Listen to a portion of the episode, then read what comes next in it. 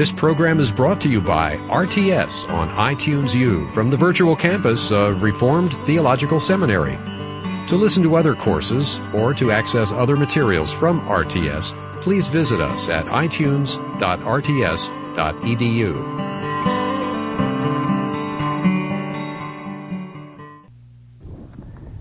And I guess we could say that the course will be divided into four parts. Part one, which I hope will not take me much more than next week, will be a Christian response to important steps in speculative ethics. By speculative ethics, we mean non-revelational ethics or philosophical ethics. What I will be doing in this part of the course is introducing you to some of the key systems some of the key movements in the history of philosophical ethics, explaining those moves, and then giving you a Christian response. For example, what is hedonism?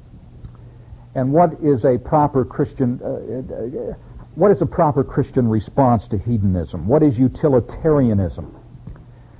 What are the major contributions that we find in Kant's Immanuel Kant's system of ethics and what is a proper Christian response to that, and so on down the line. Part two of the course will deal with the Christian in society. And we'll, we'll talk generally about four big issues here, and I'll tell you what, well, I'll identify the issues first, and then I'll tell you why we're going to talk about them. We're going to talk about the state, the Christian and the state. And for that, your background reading will be the previously described material in my book, Social Justice and the Christian Church. We will also talk about the notion of justice. Uh, let me say here that a lot of Christians today, a lot of Christian leaders, want uh, Christians to have a broader social conscience. And that's good.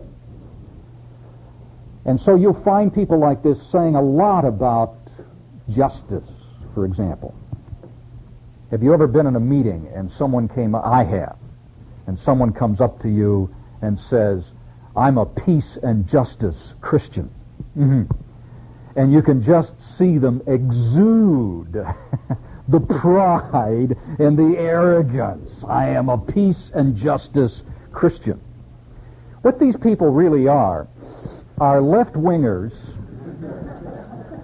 people who would have been at home in Stalinist Russia, who have no idea what peace and justice are, but who manipulate those concepts in the service of a left wing ideology. Well, uh, later on in the course, you're going to hear your professor saying that Uh, it's unlikely that one out of a thousand people who talk about justice these days have any idea what the word justice means, can even give you a preliminary definition of the word justice. You are going to be exceptions to that, you see. You are not only going to be able to talk about justice, you're going to be able to define the term. We're also going to talk a little bit about economics, and the reason for that is this, again. You know, all kinds of Christians out in the world are telling us that we should adopt a certain attitude towards society. We should approve certain social programs because, as Christians, we have an obligation to help the poor. The big problem there is that these people, who are the same people, incidentally, who'd have no idea what justice is, these same people have no idea what economics is, and consequently, Christians all over this country are being motivated to support certain social programs under the illusion that these programs will help the poor, when in fact these programs are devastating the poor. And then, of course, the uh, the fourth subject that we will cover under the heading The Christian in Society is the whole business of education. We must not only be good Christians, we must be good Christian citizens, and we have reached a day when Christian workers, whether you're going to be in the pastorate or whether you're going to be a layperson or whatever uh, field of work the Lord calls you in, you had better get geared up on the education business. If you're going into the pastorate, there may it, there's a very good chance that you may someday find yourself in charge of a church or as part of a church that runs a Christian school. And so anyway, we're going to be saying a, few things about uh, the whole business of education in this country and what Christians should be doing about it. All right, part three of the course will deal with important elements of the biblical ethic. And I can hear people saying, well, it's about time we get to the Bible in this course. But remember, it's called pastoral and social ethics, all right? So I've told you that uh, we're going to give you a grounding in philosophical ethics we're going to give you a grounding in social ethics. And let me add here, of course, you always have the right to disagree with your professor, all right? You always have the right. Just don't do it on an exam, that's all. no, what I, mean, what I mean by that is, on the exams, I want the right answers. Yes. And then after you give the right answer, I want you to feel perfectly free to add this sentence. I don't agree with the right answer. and you, if you, if it makes you feel better, all right. But obviously, uh, you, you've got to, you've got to demonstrate your familiarity with course material. Whether you agree with it or not, of course, is, is irrelevant. And then finally, we will end the course by talking about uh, some of the most important contemporary moral issues uh, of the day, and our textbook there will be Jack Davis's uh, book, uh, Evangelical Ethics. If you've looked at uh, Davis's book, you know that his chapter headings include things like contraception, reproductive technologies, uh, divorce and remarriage, homosexuality, abortion, infanticide, capital punishment, war, disobedience, and revol- civil disobedience and revolution, war and peace. Boy. Notice what I say under current moral issues. For the final exam, assume that you will be asked to explain pastoral advice you would give for selected issues discussed in Davis's book. Now, I'm giving you that information ahead of time so that as you work through Davis's book, you can perhaps make notes on some of those um, uh, uh, on some of those specific issues. In, in other words, what I'm going to do on the final exam is give you several test cases. In other words, you're in your study. You're, let's say, uh, you're because of because of your educational background or your calling or whatever position you have in life, someone's going to walk into your office and they're going to expect you to give them some solid counseling and advice about a particularly complex moral issue. Uh, and uh, I will I will take those test cases either from Davis's book or from other cases that we consider in class, and I I'm I'm hopeful that that may prove uh, somewhat helpful for you in the future. and we'll give you a what I hope is a brief introduction to uh, ethics. And, and what I'm basically going to do here is simply introduce you to some key words that we will be using throughout the semester. For example, let's try the color blue. Let's uh, let's be, become acquainted with the difference between the words normative and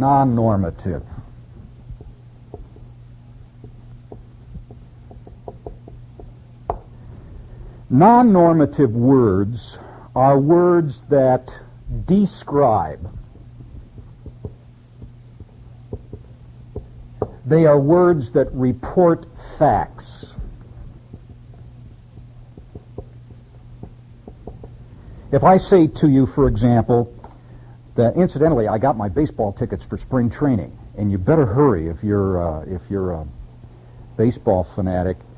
There's one really bad team that plays down here in Florida. I think it's from Toronto. Is that right? Oh, you get oh you get free tickets, really? Oh, oh, I'm sorry because I was just kidding. I was just kidding.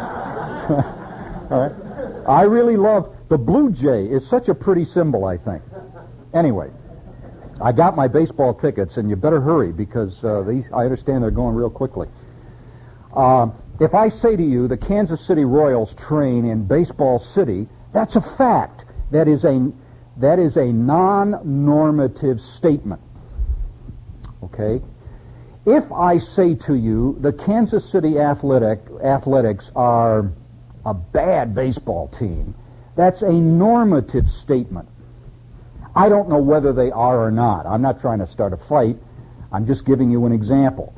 Normative words are words that evaluate. They are words that appraise. They are words that appraise. A-P-P-R-A-I-S-E. Examples of normative words are, are the following. The word good, the words good and bad. Ought is a normative word. Good, bad, ought. Obligation. Right. Wrong. And beautiful, ugly. The, any word, any word that offers an appraisal or an evaluation of something is a normative word. Now there are two normative words that are most important.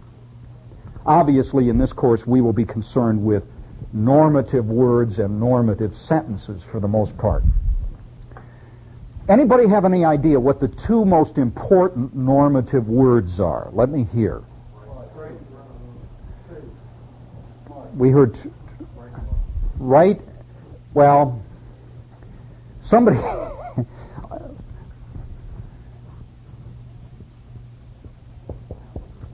One of the more, one of the two most important normative words is the word ought and the corollaries that go with it. And those corollaries that go with it would be duty and right. So anybody who said right or duty or ought, give yourself a, a check, all right? What's the other key central normative word? Good.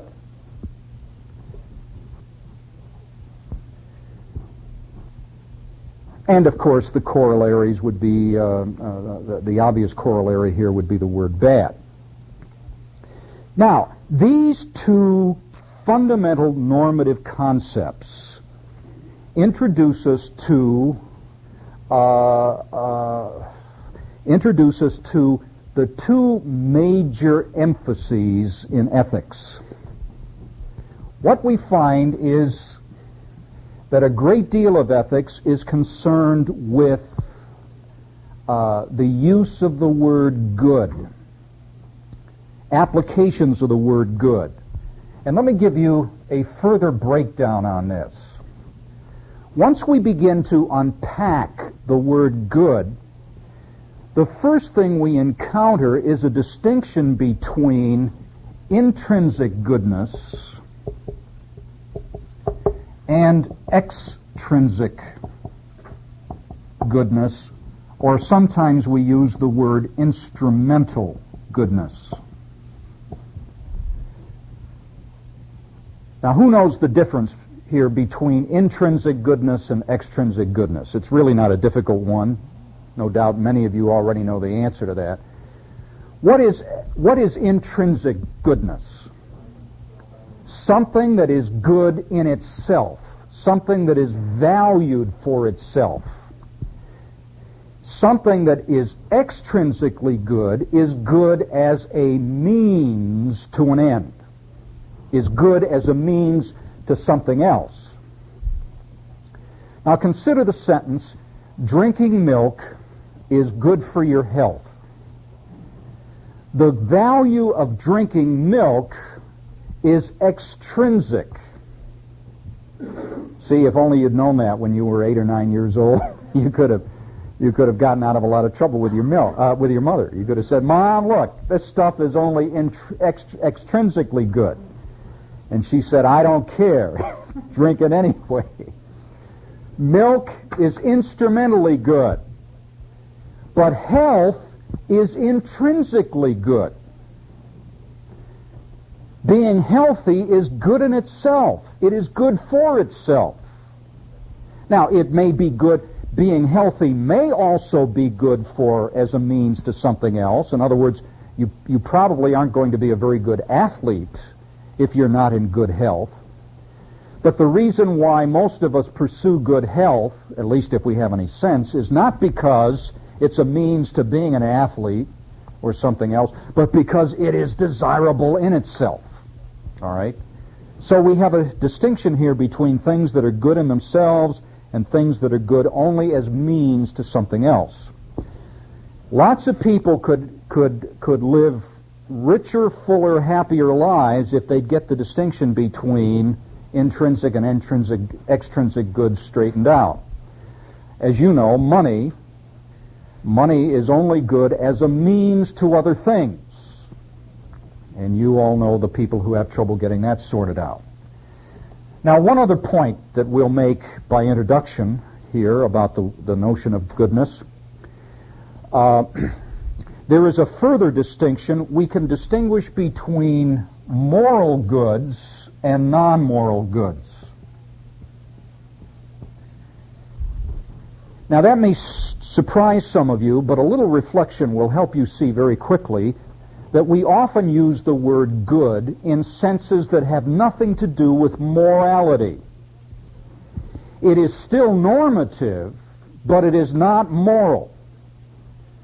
For example, if I say, yum yum, this pudding is good, I'm simply uh, using the word good in a non-moral sense. It tastes good, it, it makes me feel good, but that has nothing to do with the moral characteristics of the pudding. If I say, uh, to give another example, this is a good knife, I am again not saying anything about the moral uh, uses or moral characteristics of the knife. I'm simply saying it does its job effectively. What a knife is supposed to do is cut. And since this knife cuts well, it is a good knife. But this language has nothing to do with morality. If I say uh, this man is a good boxer, Mike Tyson, for example, he is a good boxer, but take my word for it. We're using the word good in a non-moral sense here, all right? Um, okay. So, um, don't make the mistake of assuming that every time you use the word good, you are making a moral judgment. You are not. You are making a normative judgment, but it is often not a moral judgment. It is, okay. Now, the word ought also uh, invites further analysis, only here our analysis will be a little briefer. There are two kinds of duties in life. There are two kinds of obligations in life. And they are moral duties and non-moral duties. Now, again, some of you may say, wait a minute. I always thought every time I encountered a duty, it, it had a moral ring or a moral dimension to it. No. And a, a little reflection will make that clear. When we get to Immanuel Kant's ethics, and that'll probably come early next week, we will find Kant introducing two interesting terms to, uh, that we can use in this connection. Kant called moral duties, he called them categorical imperatives. I love that language. I wish I had invented it. A categorical imperative is a moral duty. It is a duty you have because of certain moral considerations. Non-moral duties, Kant called hypothetical imperatives.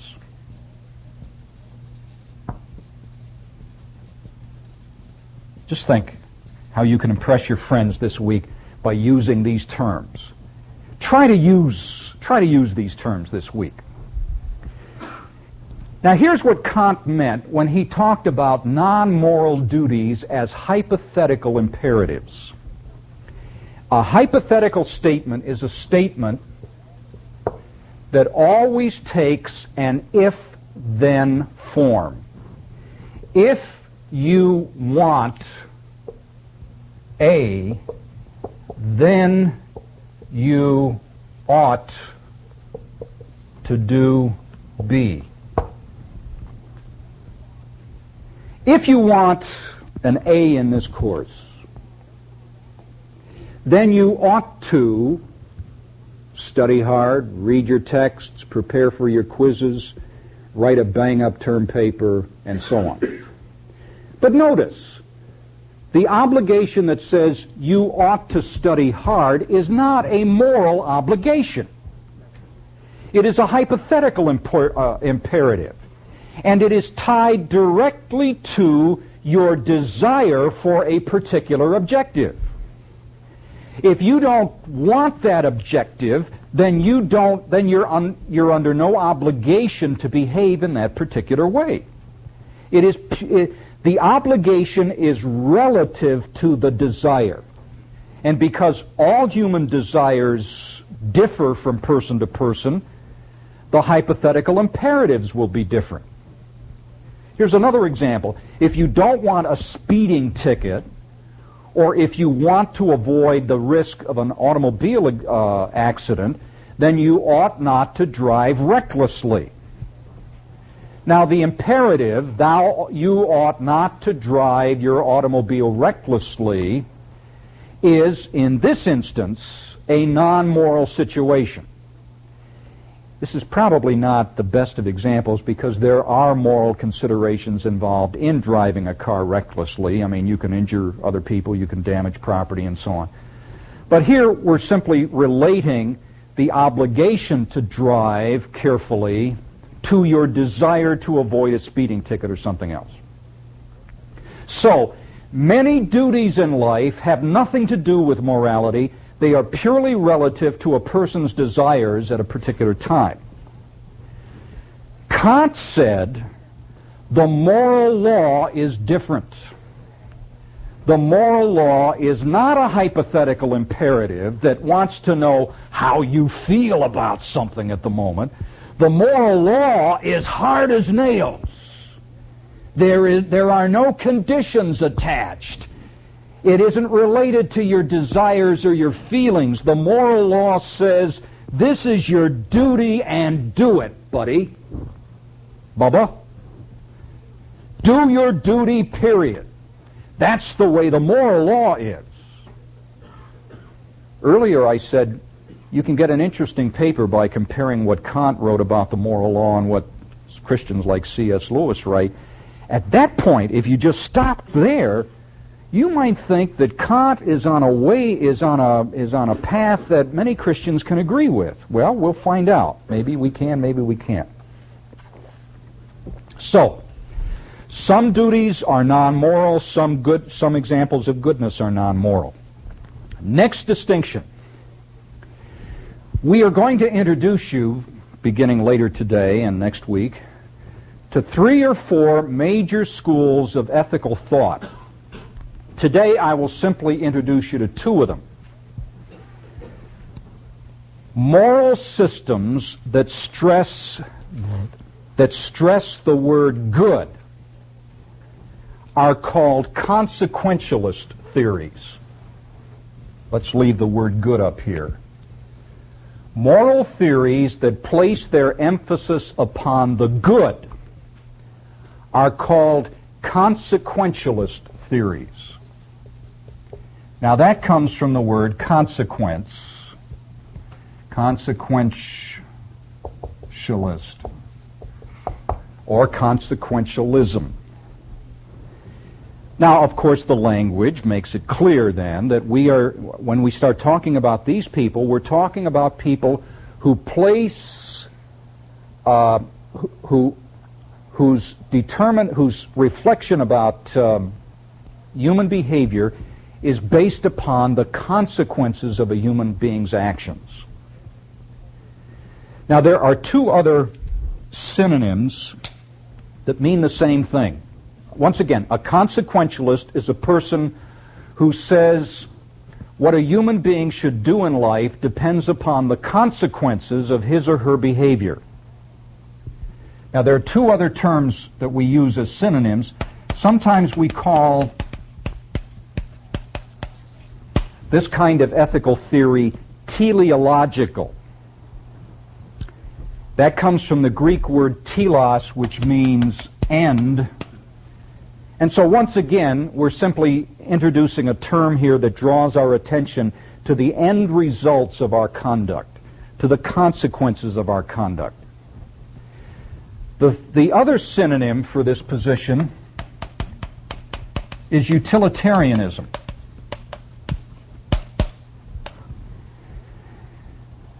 Now, later on, I'll point out that the word utilitarianism is used in several different ways, in several different senses.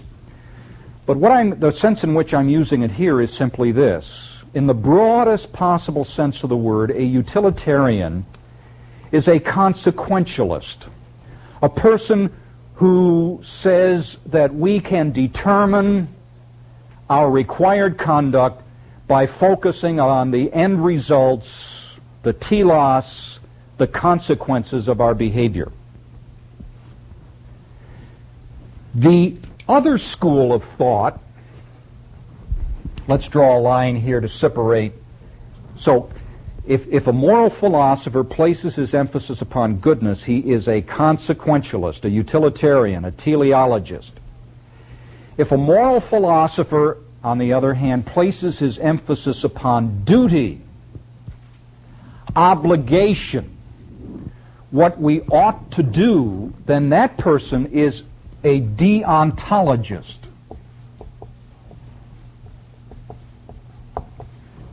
Now, you will not find the word deontologist in the Orlando Yellow Pages. I don't believe. Although, you know, if it didn't cost money, I might put my name in there as a deontologist. Wouldn't that be? Put up a shingle, all right? Deontologist. What would people expect to get from a deontologist? Well, I'd give it to them whatever they expected, all right? A deontologist is a person who says consequences do not determine your obligations in life. You and I have duties to behave in certain ways regardless of the consequences. Now, what I want you to see here then is that philosophers who have fallen into this part of the ballpark tend to follow fairly rigid ways of thinking. Deontologists ignore consequences.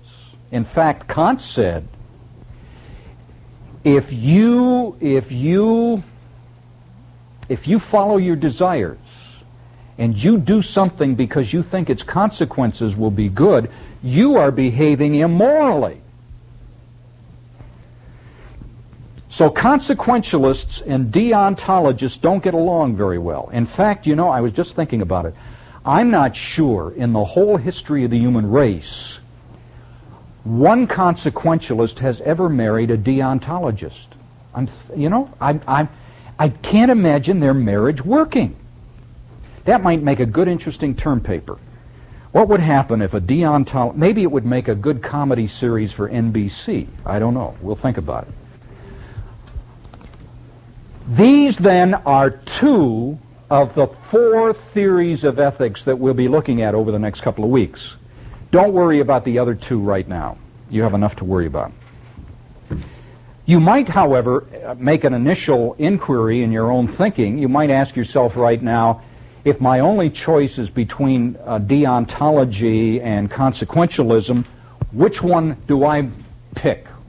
Am I a consequentialist or am I a deontologist? You might also ask what you think God is.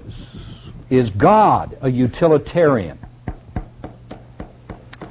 I'll give you the answer. God is not a utilitarian. All right? Whether that influences your thinking on this or not, I can't say. Next distinction. And I borrow this next distinction from a British philosopher named W.D. Ross. I like it. I think it's very helpful. W.D. Ross. I'm not sure we have Ross's book in our library, but we certainly have anthologies that contain selections from Ross's writings. Ross distinguished between two words, the word act and the word action. Oh, am I am I getting some good stuff for next week's quiz? Oh, I'm so excited. I wish I could give it to you today.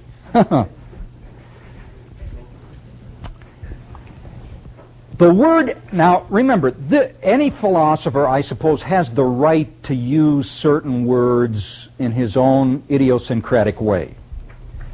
And this is what Ross did. In Ross's ethical system, the word act is a word that refers only to the outside of something that we do.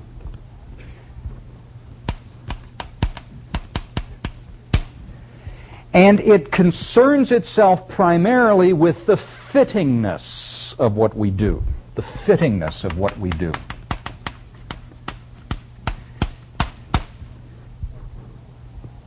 With respect to the word act, the, the proper question is, is this the right thing to do? Is this the fitting thing to do? Uh, if you're standing at a busy street corner, say at 436 and, um, you know, by the Altamonte Mall, and here's a little old lady, and you assume she wants to cross the street, perhaps the right thing to do would be to help her across the street, all right? Um, the wrong thing to do might be just to look at her and say, suffer, lady, and then walk across the street yourself. That wouldn't be a very nice thing to do, all right? That would be wrong. So when we consider acts, the right, the right adjectives are right and wrong.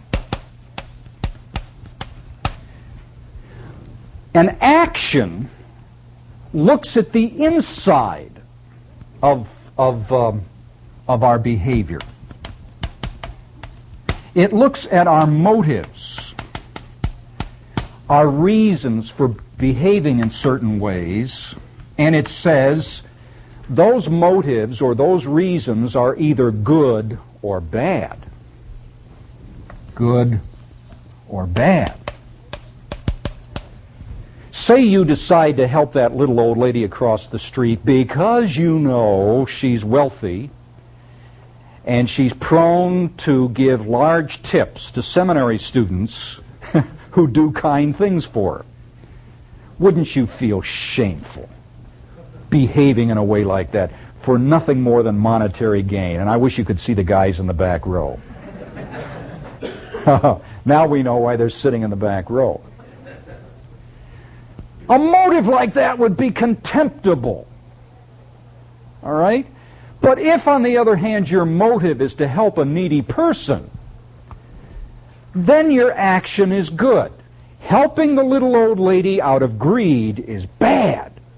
Helping the little old lady out of a motive of love or concern or whatever else turns that into a good action. You get the distinction? Now, W.D. Ross said you can get four combinations of behavior from these two words, and here they are. You can get an action that is, you can, you can do something that is the right act and a good action.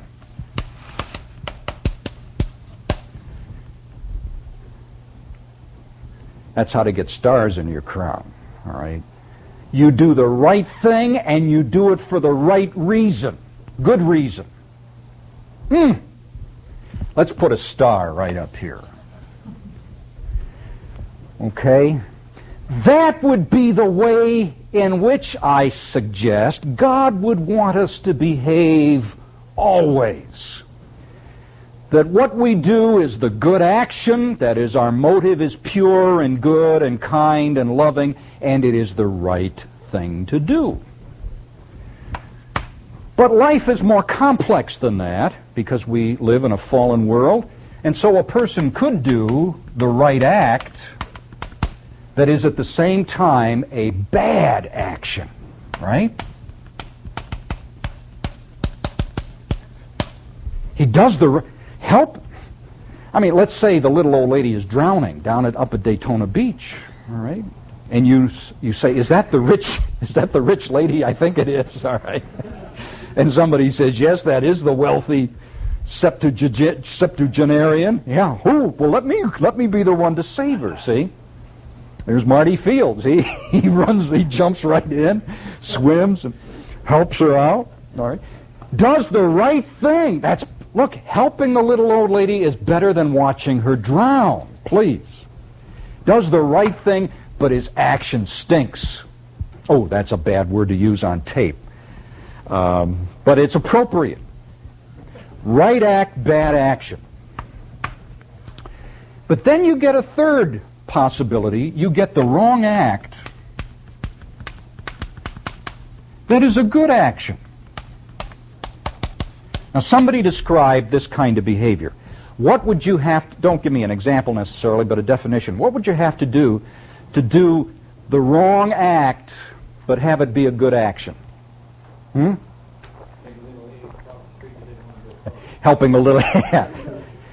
this is where. for the people listening by tape, um, um, the example given was helping the little old lady across the street when she doesn't want to go, see? This is where your motive is pure. You're doing you're, you're, what what you want to do is is behave in a properly moral way, but you don't know what your duty is in this case, and thus, even though your intention is pure, you end up doing the wrong thing. Let me say here that Christians do this quite often in life, and we can be thankful that God is a forgiving God, all right? Have you ever done, I'm going to put my hand down, but it really should be up. Have you ever done the wrong act when you misunderstood what your duty in life was?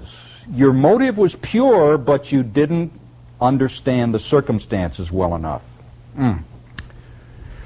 Well, and then, of course, we come to the fourth situation where you do the wrong act that is also a bad action. now, let me suggest here that you really got to be not only a bad apple, but you got to be stupid also. I, this is bad news. If you know anybody who, who repeatedly behaves in this way, this guy needs all kinds of tr- help, all right? He needs all kind of help. He's not only got a bad character, but he's too dumb to know to know what he should be doing.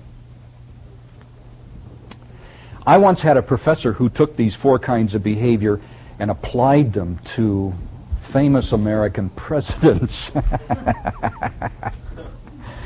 uh, but he did that. He did that. Uh, who was president then? Oh, I guess John F. Kennedy was president then and we didn't know a whole lot about John F. Kennedy's character, all right? The problem is, you know, that a great many American presidents have shown their adeptness at behaving in this fourth kind of way. Behaving out of bad motives and doing the wrong thing.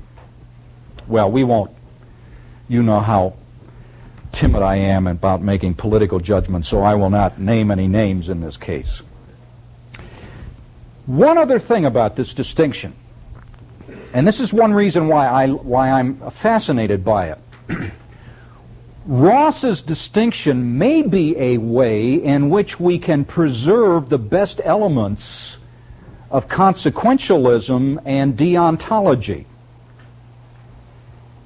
You see, what W.D. Ross is saying in, in, by implication is that neither the deontologist who stresses duty alone or the consequentialist who stresses goodness alone, neither one of them, neither position alone, is adequate to give us the full picture of the truth. That perhaps the best, the most mature way of approaching moral decision making is to recognize both the outside and the inside of what we do. Now, I'm going to leave it to you uh, to think, to reflect about how Ross's distinctions here might relate to things that play an important role in the biblical ethic. Over the next week, you give some thought to what Scripture says about the inner reasons for our behavior. Or what Scripture says about the consequences of our behavior. And, you know, uh, Ross may be on the right, may be on a right track here. Now I see a question in the back. Yes. Would Calvin say that an unbeliever cannot do a right act uh, with a good action? Would Calvin say, what would Calvin say about this? Would Calvin say, for example, that a, an unbeliever cannot do what? A right act and a good action. A right act and a good action.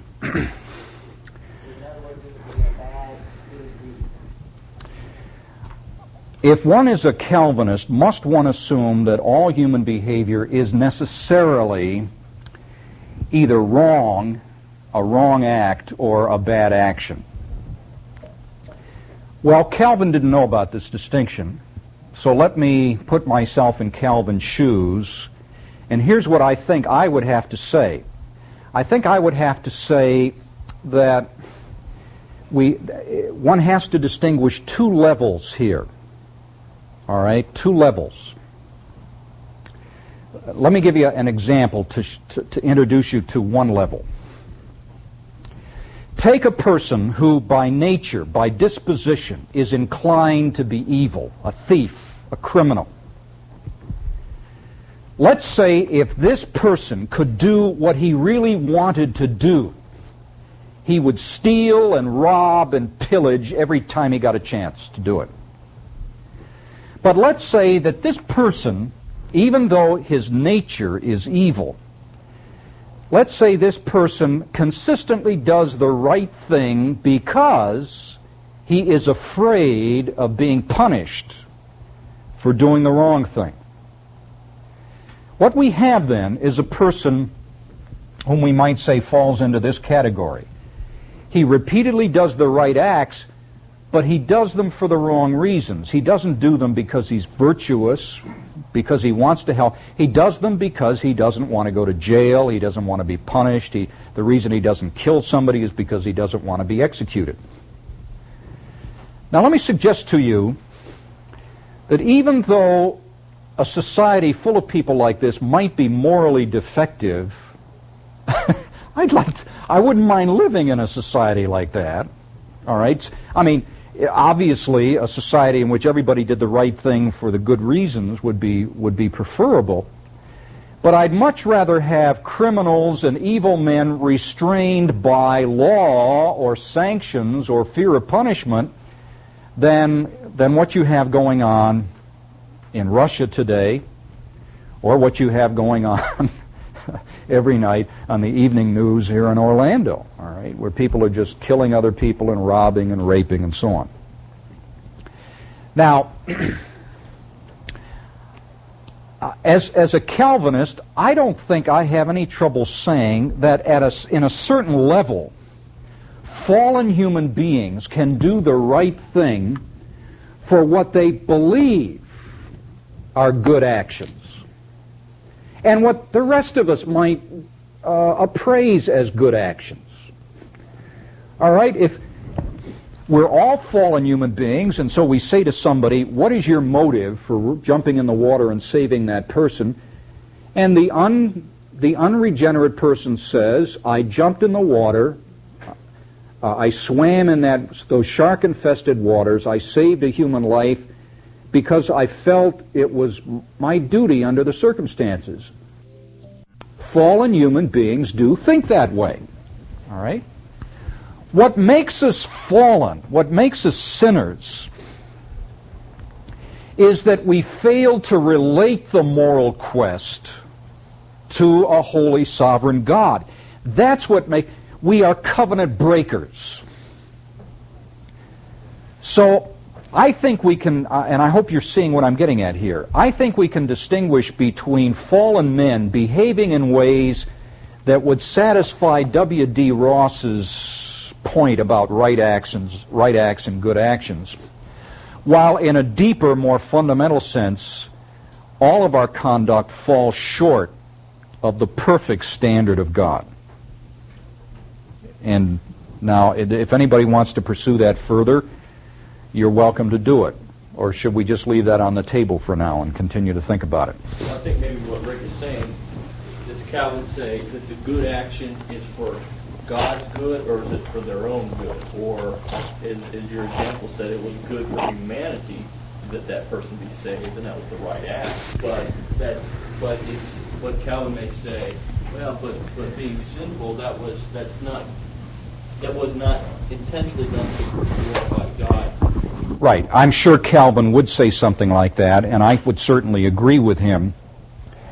But I, I guess what I'm trying to get you to see is that as we go through life as members of the city of man, uh, uh, we not only have to, but I think it is good that we we judge other human behavior or our own as well according to somewhat less stringent standards.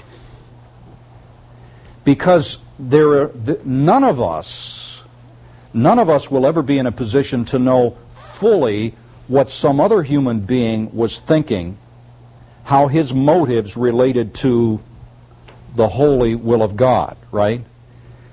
And so uh, I think I think most most of us operate on a lower level here we recognize despicable human conduct and despicable human traits, and we also recognize laudatory human traits and conduct which will still fall short of God's perfect standard. And it's important that we be able to function and operate on that lower level. That's what I'm trying to say. All right?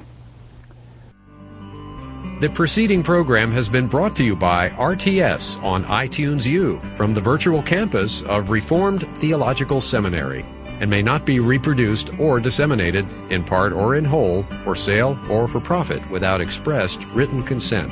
To listen to other courses or to access other materials from RTS, please visit us at itunes.rts.edu.